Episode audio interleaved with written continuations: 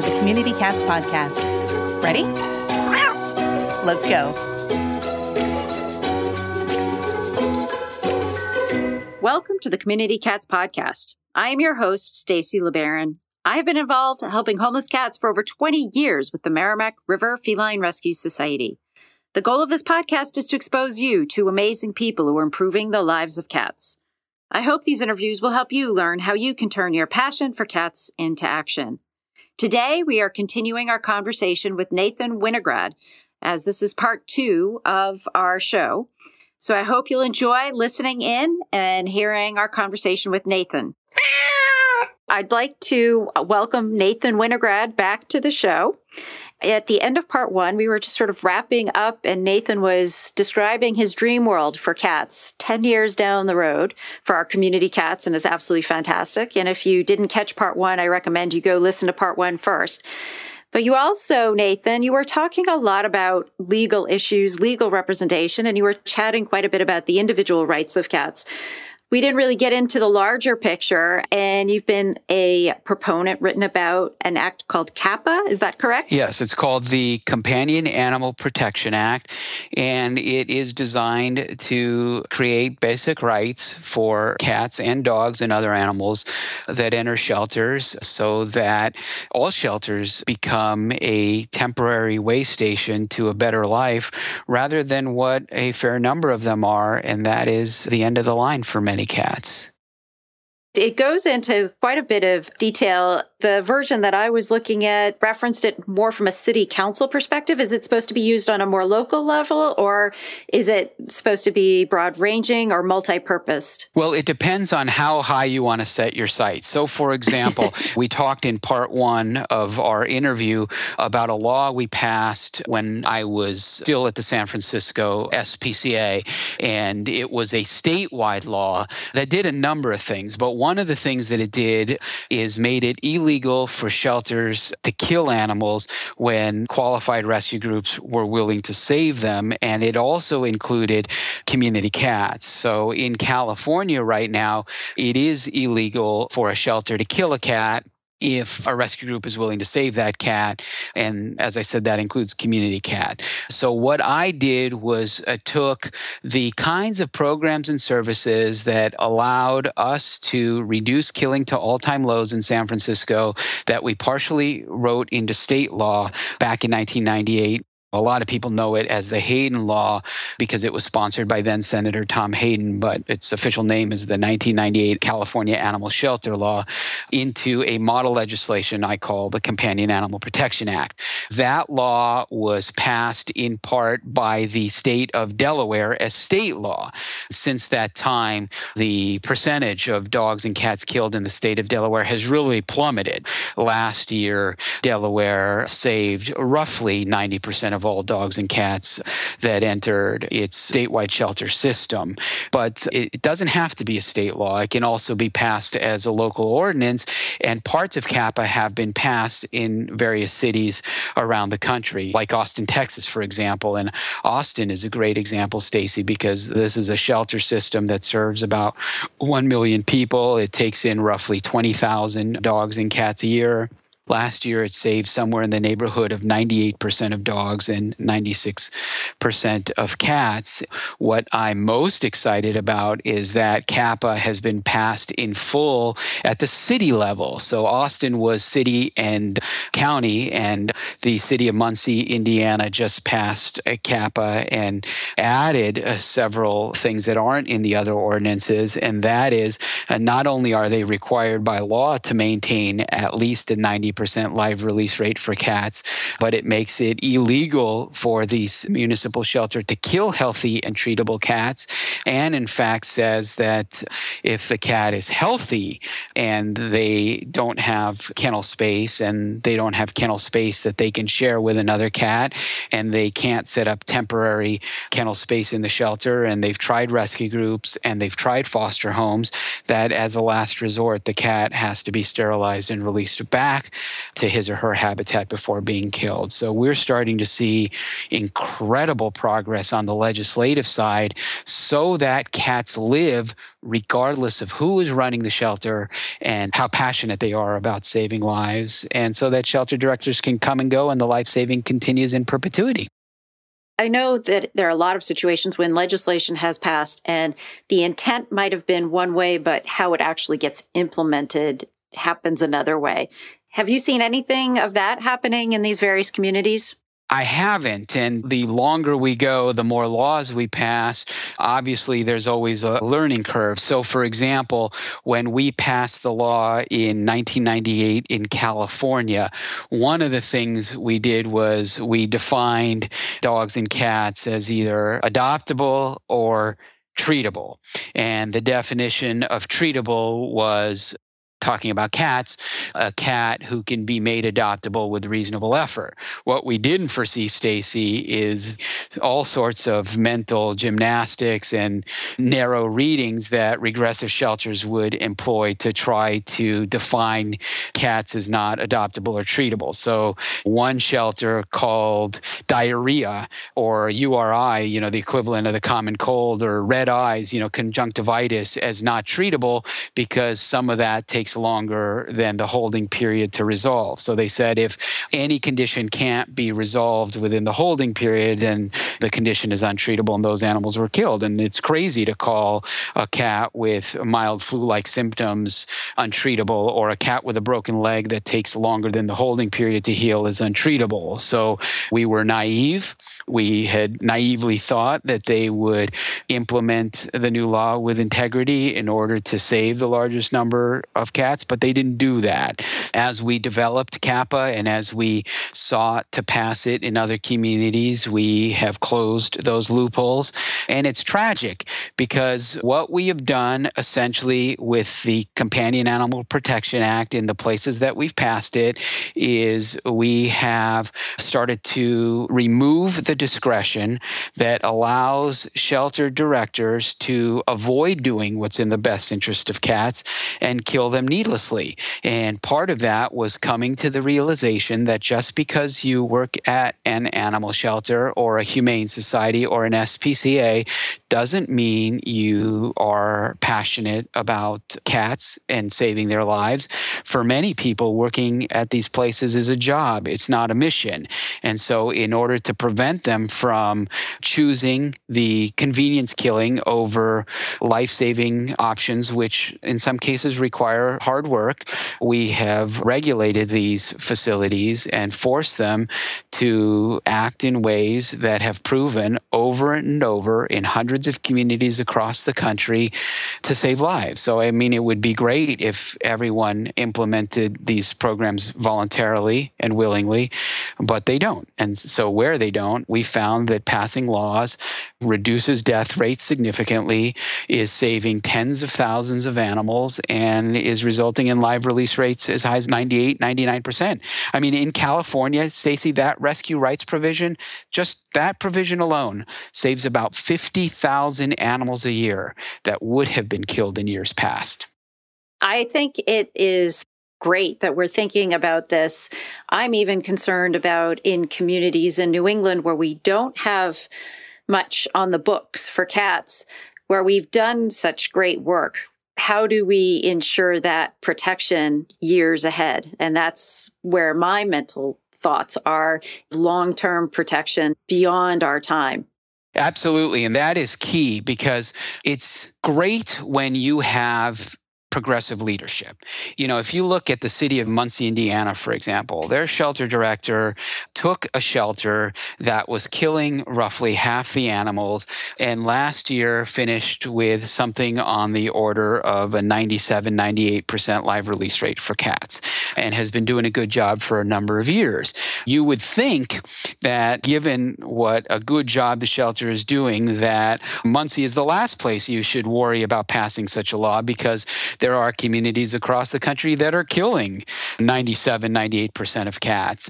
However, when their director, Phil Peckinpaugh, approached me, he said, Look, I'm not going to live forever. I'm not going to live in Muncie, Indiana, perhaps forever. You know, I'm going to retire. I'm going to move. I'm going to find another job. How do I ensure that the success we have in Muncie continues long after I'm gone? In fact, forever. And one way we do that is through legislation by codifying, enacting into law the kinds of practices that Phil has been doing voluntarily in Muncie to save the lives of cats. So, as I said, when he goes, if the new director is passionate, loves cats, and is passionate about saving lives, fantastic. But what happens if that person is not? Well, under legislation and the law in Muncie, they're not going to be able to kill cats if rescue groups are willing to save them. They are not going to be able to kill cats uh, unless they notify the family who surrender that cat. Of course, if there's evidence of neglect or cruelty, this doesn't apply, but call the family that surrendered the cat and give them the opportunity to take the cat back. They're not going to be able to kill the cat in the case of strays unless they notify the finder and give them the opportunity to take back the cat. It'll be illegal to kill cats if there are empty cages or kennels or other living environments in the shelter, including space to set up temporary living environments. It's illegal in Muncie to kill cats if the cat can share a cage or kennel with another cat. They have to plea the cat out to foster homes. And as I said, if all those things fail and the cat is healthy, they have to sterilize and release the cat. So that ensures protections for cats in Muncie. And those are the kinds of things that we need to do all over the country. That has to become the law of the land. Because while I have no doubt, as I said in the first part of our interview, that we will eventually become no kill for cats in every city, in every town, in every shelter across the country, if we want to ensure that that continues indefinitely, we do that the same way every social movement in US history has done that through the force of law. If you like the Community Cats podcast and would like to help promote community cats in your state, then we need you. We're looking for a couple of people from each state to be Community Cats ambassadors. What do you get by being an ambassador? You'll be mailed a promo kit of items to use to help promote the show at any event that you attend in your state. If you don't attend many events, hey, that's okay too. Do you have a network of people that love community cats? You can help with emailing groups in your state to let them know about the CCP and offer them the benefit of community cat swag. The more we can spread the word about the show, the more we can do to help cats across the country. Please email Stacy, S T A C Y, at communitycatspodcast.com if you'd like to represent your state. Thank you. I want to hear from you what the Community Cats Podcast means to you. You can now leave a recorded testimonial on the Community Cats Podcast website and share your thoughts about the show. You can also ask questions, share show ideas, pretty much anything you want. Just go to www.communitycatspodcast.com and click on the testimonial link and record. You hear from me all of the time, and now I want to hear from you. Thank you. So I'm going to quickly turn the tables just a little bit for the last few minutes that we have of this interview. And I can't believe we're almost near the end, but we are. There have been quite a few large organizations over the years that you have really publicly questioned their uh, approaches and their support of community cats. And I'm just wondering from our perspective, is this something that we should be doing too as individuals? Why do you do it? What is the reasoning behind that approach? These organizations are very large and they are very influential and they have in some cases unlimited resources. While the rest of us are in the trenches fighting for every dollar and putting the medical expenses for cats we find on our credit cards there are organizations stacy that take in over 100 million dollars per year 50 million dollars 60 million dollars even 150 million dollars a year. And when public officials when government government officials, when mayors, when governors, legislators of all kinds, the media, even people who find cats and they don't know about TNR, they don't know about community cat sterilization, they'll turn to these organizations and they'll be given advice that causes cats to lose their lives. We fight for no kill for cats and for the rights of cats to their very lives on multiple levels. Sometimes we fight with our neighbors. Sometimes we fight with the local shelters. Sometimes we fight against regressive state laws, health department practices. But sometimes we have to fight against the large national organizations because, in many cases, they stand between the cats living and dying and between where we are now and a no kill nation. And I'll give you a great example because I know you've interviewed them on your show. But back in the dark old days, sometime in the 1990s, I worked with an organization in the Outer Banks of North Carolina that the local SPCA was trying to round up and kill the community cats that they were caring for. And like when I was at Stanford, and even before I got to Stanford with the folks who eventually became the Stanford Cat Network and started a TNR program on the campus, the community cat advocates in the Outer Banks of North Carolina turned to the Humane Society of the United States for help with their local SPCA who was going after their cats. Back then, HSUS sided with the local Humane Society and said that community cats should be rounded up and killed. And they, in fact, turned to a local criminal prosecutor saying that trapping cats for spay neuter for sterilization and then releasing the cats amounted to abandonment in violation of the state anti-cruelty laws and those cat lovers those uh, TNR advocates should be prosecuted and put in jail. I was working at the time for an organization that did legal defense work for animals and for the people who cared for them and we convinced the prosecutor that in fact it was no such thing that they were caring for the cats that somebody else abandoned.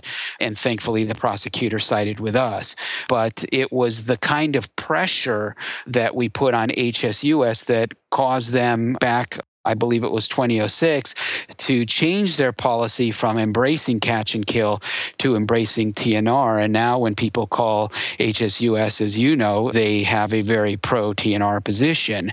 The same is true of all the other large national organizations, with one exception, and that is People for the Ethical Treatment of Animals. Of all the national organizations, really, they're the only ones that continue to defend the roundup and killing of cats. Not only do they round up and kill community cats themselves, putting to death neonatal kittens, four week old healthy kittens, six week old healthy kittens, six month old healthy kittens, one year old juveniles, adult community cats, but they routinely reach out to other communities, encouraging them to round up and kill cats.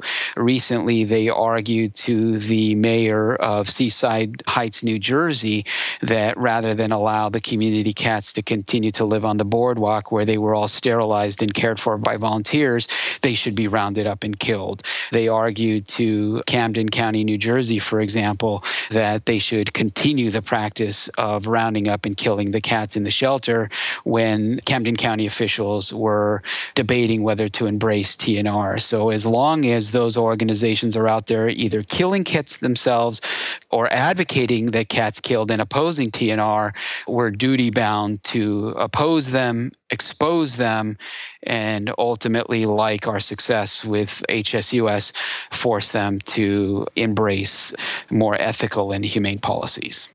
And I think that what you're saying is true is we all should check out every organization that we are contributing to, volunteering with, and really understand what their mission, what their programs, what they're actually doing. Really just understand what they are doing before really committing anything to them. I think that's right. And uh, I think if there is a central lesson here, at the risk of being repetitive of our earlier discussions, that is don't assume that just because an organization has the word humane or ethical or prevention of cruelty to animals, that all their policies are geared toward recognizing and protecting the inherent birthright of every cat to their very lives. Learn about their policies when they are less than progressive progressive, and in some organizations, when they are truly regressive, then don't donate, encourage others not to donate, and also work to change those policies so that we can achieve the day and time in the United States hopefully not in the too distant future, where the right of every cat to his or her life is protected and where mm-hmm. every individual cat is revered and loved. Nathan, if folks are interested in finding out more about the books you've written, which I can't believe we haven't even had time to talk about, or reaching out to you or finding out more about the work that you do, how could they do that? Well, I have an organization. I'm, as you said in the bio, the executive director of the No Kill Advocacy Center, and they can go to nokilladvocacycenter.org. And Stacy, they can find there about 25 free step by step guides to reforming the practices of their local shelters and creating no kill communities. And if they're more interested in the philosophy of no kill and the philosophy of animal rights and my own personal work with community cats and other animals, they can visit my personal website at nathanwinograd.com. And Nathan, is there anything else you'd like to share with our listeners today? Too often, Stacy, especially for those of us who have been in the trenches for a very, very long time, or those who live in communities who have not embraced a culture of life saving, it can seem really overwhelming and it can seem really impossible. And they look around and they see cats being killed in large numbers, and it can seem like there's very little way to get out of that quagmire. And I would encourage them not to give up hope and not to lose sight of the larger picture. Because what happens when you're in the trenches is that you can get myopic. You see the sheer number of animals coming into a shelter, how few are getting adopted, how many are being killed, and you can become very pessimistic about human nature. But for those of us who have seen communities that were that regressive become beacons of life saving, now saving 98, 99% of the cats, and as I said, some of them having years where they save 100% of the cats, see very large organizations that used to round up and kill cats embrace community cat sterilization and see the huge hundreds of communities across the country, cities and towns all across of every conceivable demographic in the north, in the south, rich, poor, politically conservative, politically liberal, urban, rural, embrace the no kill model. We have seen with our own eyes what can happen when you remain optimistic, when you put in place the programs and services that save lives, and when you never give up, never give up, never give up, you too can someday and will someday live in a community that values the rights of cats and works to protect and revere them. Nathan, I want to thank you so, so very much for being a guest on my show, and hopefully we'll have you on again in the future. Anytime, Stacy. It's been my pleasure. Thank you for listening to Community Cats podcast. I would really appreciate it if you would go to iTunes, leave a review of the show. It will help spread the word to help more community cats.